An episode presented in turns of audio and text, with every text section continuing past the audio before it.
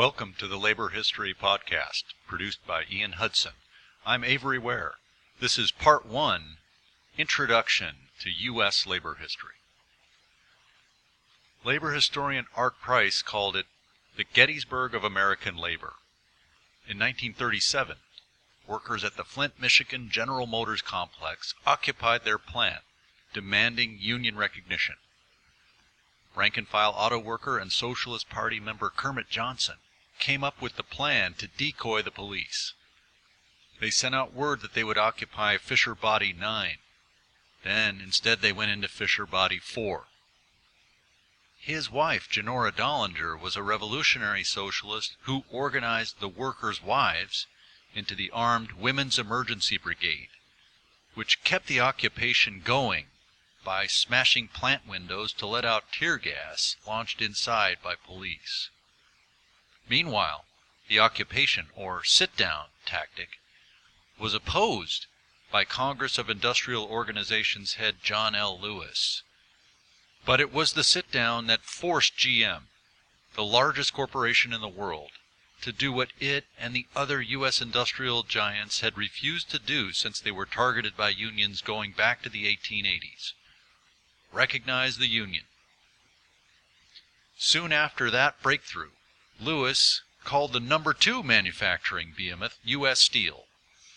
They agreed to union recognition as well, fearing that the sit down wave would come their way. By the end of spring, there were 424 sit down strikes across the country. Union membership went through the roof, and the basis for 35 years of rising wages, health plans, pensions, and vacations was laid. Before getting into the history of the labor movement before and after 1937, we should ask, why did we have to fight that hard to get what we got back then? In a U.S. economy that has doubled about every 25 years, why was it only after Civil War like battles that we got some decent conditions for workers, and then only for 35 years. In short, why do we need unions?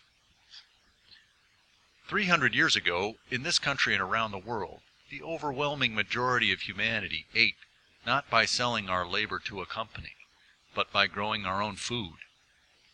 As trade grew, banks and big farms ruined small farmers we lost our land and our tools. With no productive property of our own, we were forced to move to cities where we could sell our labor to survive. We kept coming, and have kept coming to this day, from farm villages to industrial cities. Like my great grandparents, from rural Italy to Pennsylvania mining towns. Other people from Oklahoma to California in the Great Depression. From southern Mexico to the U.S and from rural China to Hong Kong. For the first time in world history, by the year 2000, 50% of humanity lived in cities. As workers, we all have to sell our labor to eat or not become homeless, and together we make up the global labor market. In the U.S., the Bureau of Labor Statistics counts 82% of the economically active population as non supervisory employees. That means people who can be hired and fired, but who can't hire and fire others. Meanwhile, unequal economic growth keeps piling up bigger and bigger mounds of cash and fewer and fewer larger and larger companies. Those companies are all forced to keep their costs down because they compete with each other to offer the lowest price on their products. Now, when we put our labor on the market, we go out and apply for that job or go to that job interview, everything is on the line for us. We're just one person. The company has other employees. They need employees, but they don't necessarily need us. We, on the other hand, desperately need someone to hire us. So the employer can force the wage offer as low as they want, and we gratefully accept it. In the public sector, our employers are not forced by competition to sell products as cheaply as possible. So it's different in that way. But public sector workers' wages are still strongly determined by the broader conditions of the private labor market. In other words, market competition forces wages down, And as individual workers in the labor market, we're largely powerless to stop it. But there's more as to why we need unions. The same competition, the permanent industrial war between companies, means the capitalist economy is unplanned chaos. In fact, it thrives on chaos, and it can grow like gangbusters that way. But chaos is always unbalanced, and it can never lead to steady, uninterrupted growth. Companies instead are pushed by competition to go too far, to produce too much stuff in the scramble to take their competitors' market share. Then collectively, they can't sell the stuff they've already paid to produce. They can't pay the loans back from, to the banks. They have to lay us off. Then we can't pay our mortgages and housing prices crash and the whole downward spiral of economic crisis takes hold. We've gone through economic downturns like these on average every 10 years since the mid 1800s.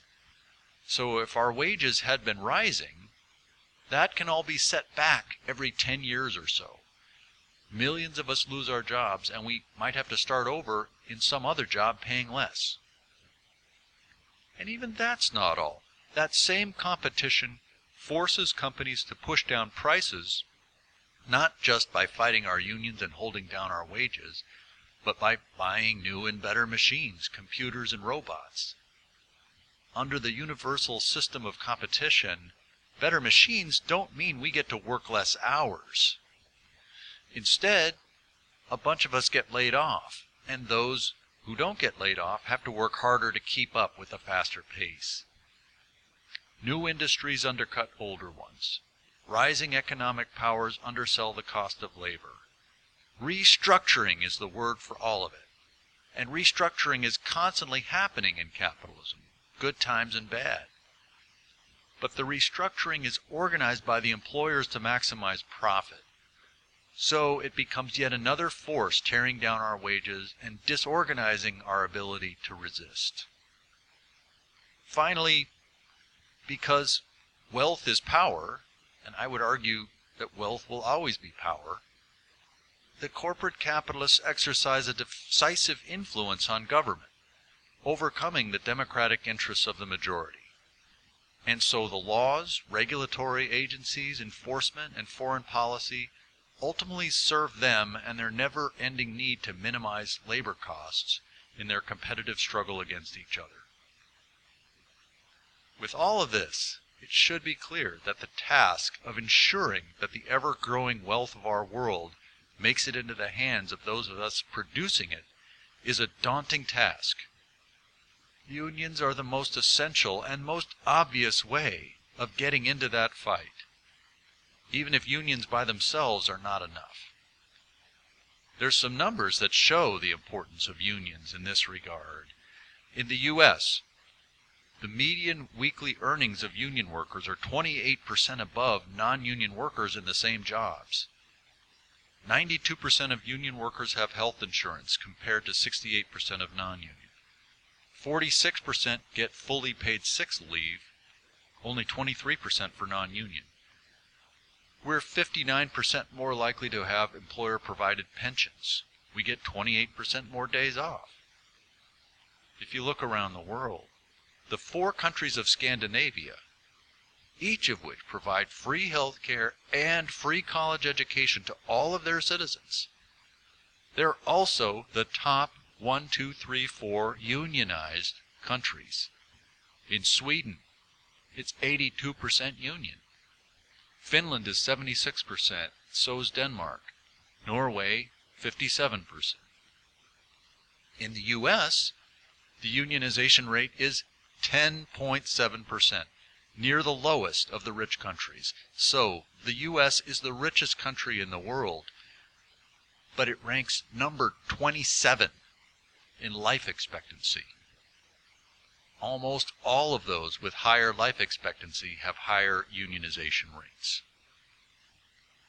So let's move on now to an overview of the history of the U.S. labor movement. Between 1790 and 1860, the U.S. population went from uh, the U.S. urban population went from 5% to 20%. the first unions formed in the 1790s. Before 1860, most employees worked in small shops with no more than maybe a dozen people. The first unions were craft unions, shoemakers, rope makers, mechanics, workers who knew how to make a whole thing by themselves, not like someone on an assembly line who only makes a part of it. Assembly lines didn't exist yet.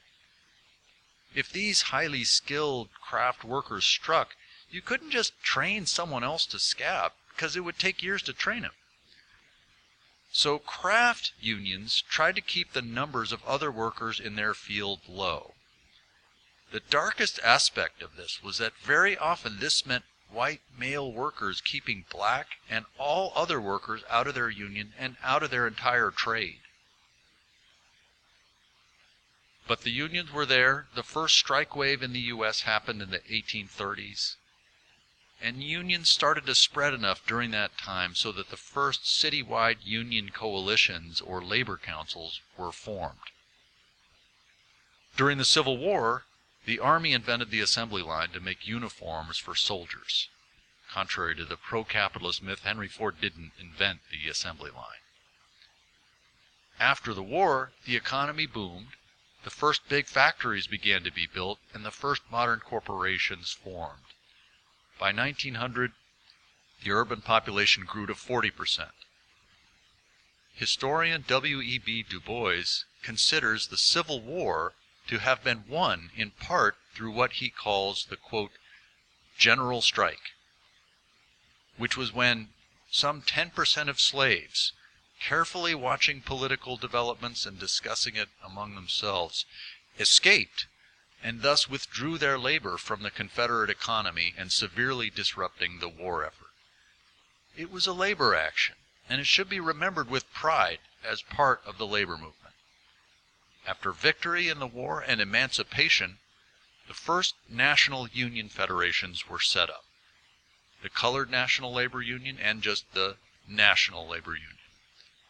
But neither one of these national bodies survived the political backslide to white supremacy that defeated Reconstruction.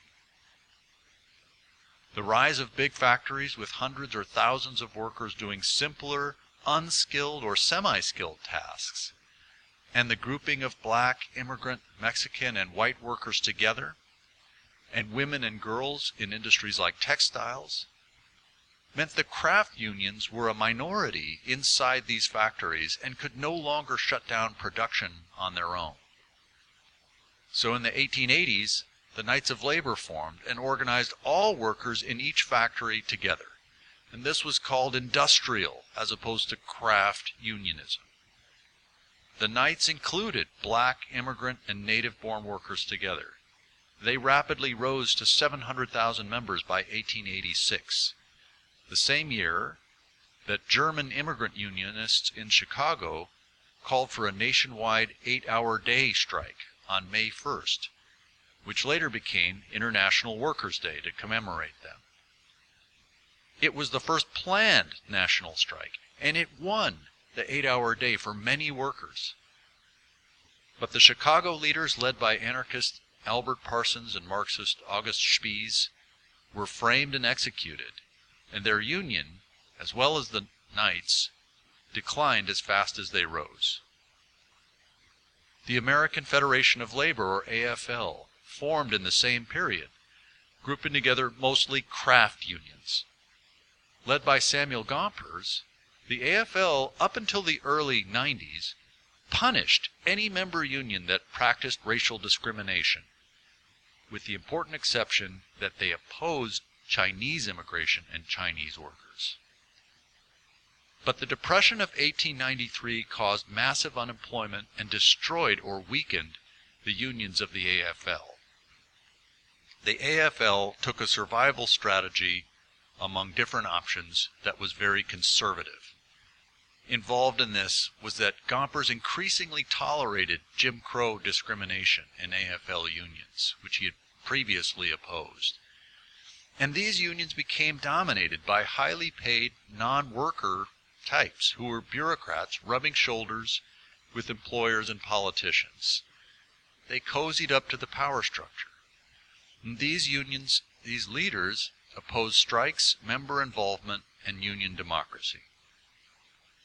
Yet, the size of the working class was still growing. By 1920, 51% of people lived in the cities. In the first two decades of the century, the labor movement was a battleground pitting anti-racist, pro-strike, industrial unionists against the Gompers types. In 1905, the Western Federation of Miners, Albert Parsons' widow, Lucy Gonzalez Parsons, and socialist presidential candidate and former railroad union leader Eugene Debs launched the Industrial Workers of the World, or IWW, as a rival to the AFL. Though comparatively small, with a peak of 150,000 members, the IWW led giant labor battles like the 1912 Lawrence, Massachusetts textile strike. In that strike, there were thousands of mostly immigrant women who gained national sympathy, and they beat the company with daily mass picketing.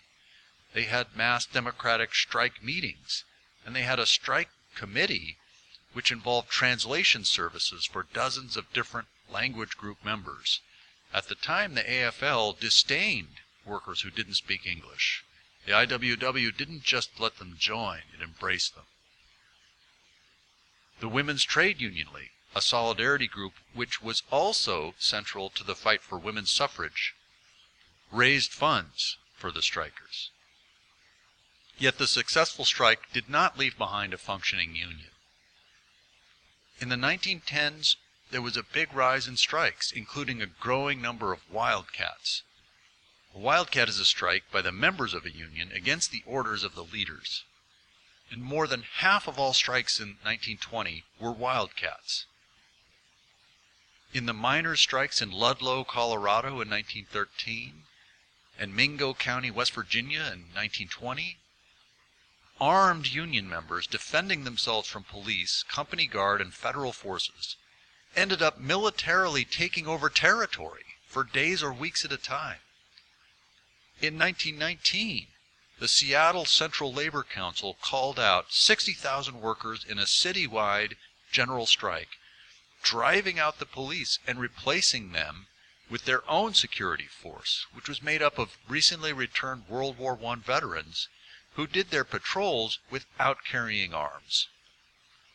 Seattle Mayor Ole Hanson had to ask the strike committee before he made any decisions. All these giant battles ended in defeat, but they showed that the labor movement had grown the potential to overcome state power when organized on lines of industrial, racial, and gender inclusion.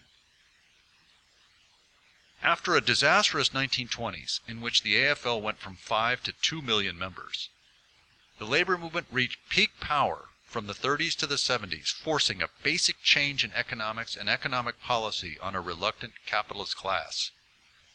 Strikes began to take off in 1933, but at first most of them lost.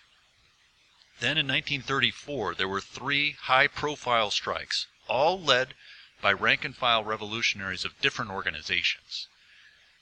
They each started in one industry and ended up as citywide general strikes. In each case, the picket lines were assaulted by police, but the strikers fought back and held the line. These were the San Francisco longshoremen's, Minneapolis truckers, and Toledo auto workers strikes. The New Deal reforms of 1935, Social Security, unemployment insurance, aid to families with dependent children, and the National Labor Relations or Wagner Act granting the right to unionize, those laws only came after these three general strikes showed the determination and collective ability to figure out how to win of Depression era workers. And these strikes also forced a split in the AFL, with United Mine Workers President John L. Lewis forming the CIO or Committee on Industrial Organization. The still craft unionist AFL expelled the CIO for the heresy of industrial unionism which was being organized with or without them. But the CIO, despite their expulsion, set themselves up as a rival union federation, and working alongside radicals and embracing black, Mexican, immigrant, and women workers, they led the organization of the heart of corporate USA the United Auto Workers at GM, the steel workers at US Steel, and the electrical workers at GE. Between 1934 and 38, union membership went from 3.6 to 8 million. Another strike wave brought it up to 13.5 million in 1943, with forward momentum continuing until the unions reached their peak percentage of the workforce at 35% in 1954 with 15 million members. But the Cold War gave the employers an excuse for a political counterattack, though it would still be another generation before they were confident enough to start reversing and attacking our economic gains. McCarthyism was an attack on labor radicals, causing thousands of rank and file militant union leaders to be fired and blacklisted.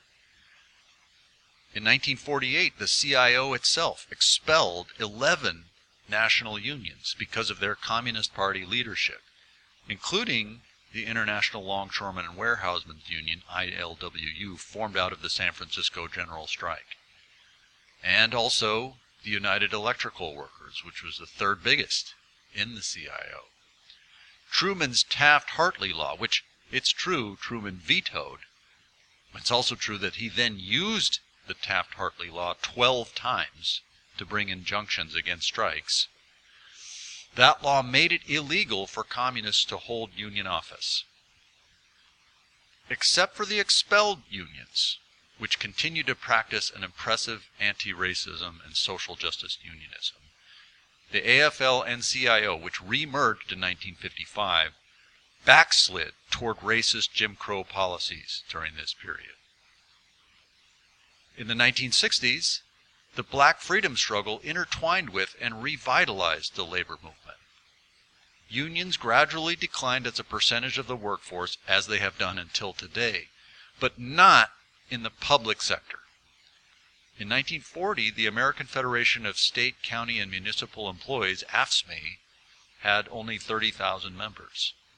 In 1964, the new president, Jerry Wurf, launched a campaign for, quote, parity with private sector workers. Interesting quote. Notice that back then, when unions were strong in the private but weak in the public sector, it was public sector workers that wanted to make what private sector workers made, not the reverse. Jerry Wurf's strategy was to recruit black and women workers by allying with the civil rights movement. Wurf was in Memphis organizing sanitation workers alongside Dr. King when King was assassinated in 1968. AFSCME went from 200,000 members in his first year to 1 million when he stepped down in 1978. The American Federation of Teachers, AFT, founded by Margaret Haley in 1916, had over a thousand strikes between 1960 and 1974 that involved 823,000 teachers. And they went from 59,000 members in 1960 to 550,000 in 1980. The black freedom, women's, anti-war, brown power, and red power movements spilled over into and gave confidence to a 1970s strike wave beyond the public sector that encountered resistance from the bureaucratic union leadership. Rank and file opposition caucuses like the League of Revolutionary Black Workers, Miners for Democracy, and Teamsters for a Democratic Union were formed by the mid 70s, often coming out of or leading new waves of wildcat strikes, and often with the leadership of new left revolutionaries. The 70s strike wave ended with a crash, with President Reagan's firing of the striking air traffic controllers in 1981. A national politics of tough on crime, which translated into a racialized mass incarceration, helped ease through what have now been decades of deunionization, budget cuts, stagnant wages, rising health premiums, 401k retirements, flexible work scheduling, work intensification, and more. The private sector, once the bastion of unionism, is down to 7% union. The public sector remains fairly highly unionized at 30%. But the Supreme Court's Janus ruling aims to wreck this last stronghold of decent jobs that were fairly common 50 years ago. Occupy Wall Street in 2011 showed mass anger at this new status quo. The Fight for 15 of unionizing fast food workers beginning in 2012 was inspired by Occupy and soon started to win victories in local and state minimum wage increases.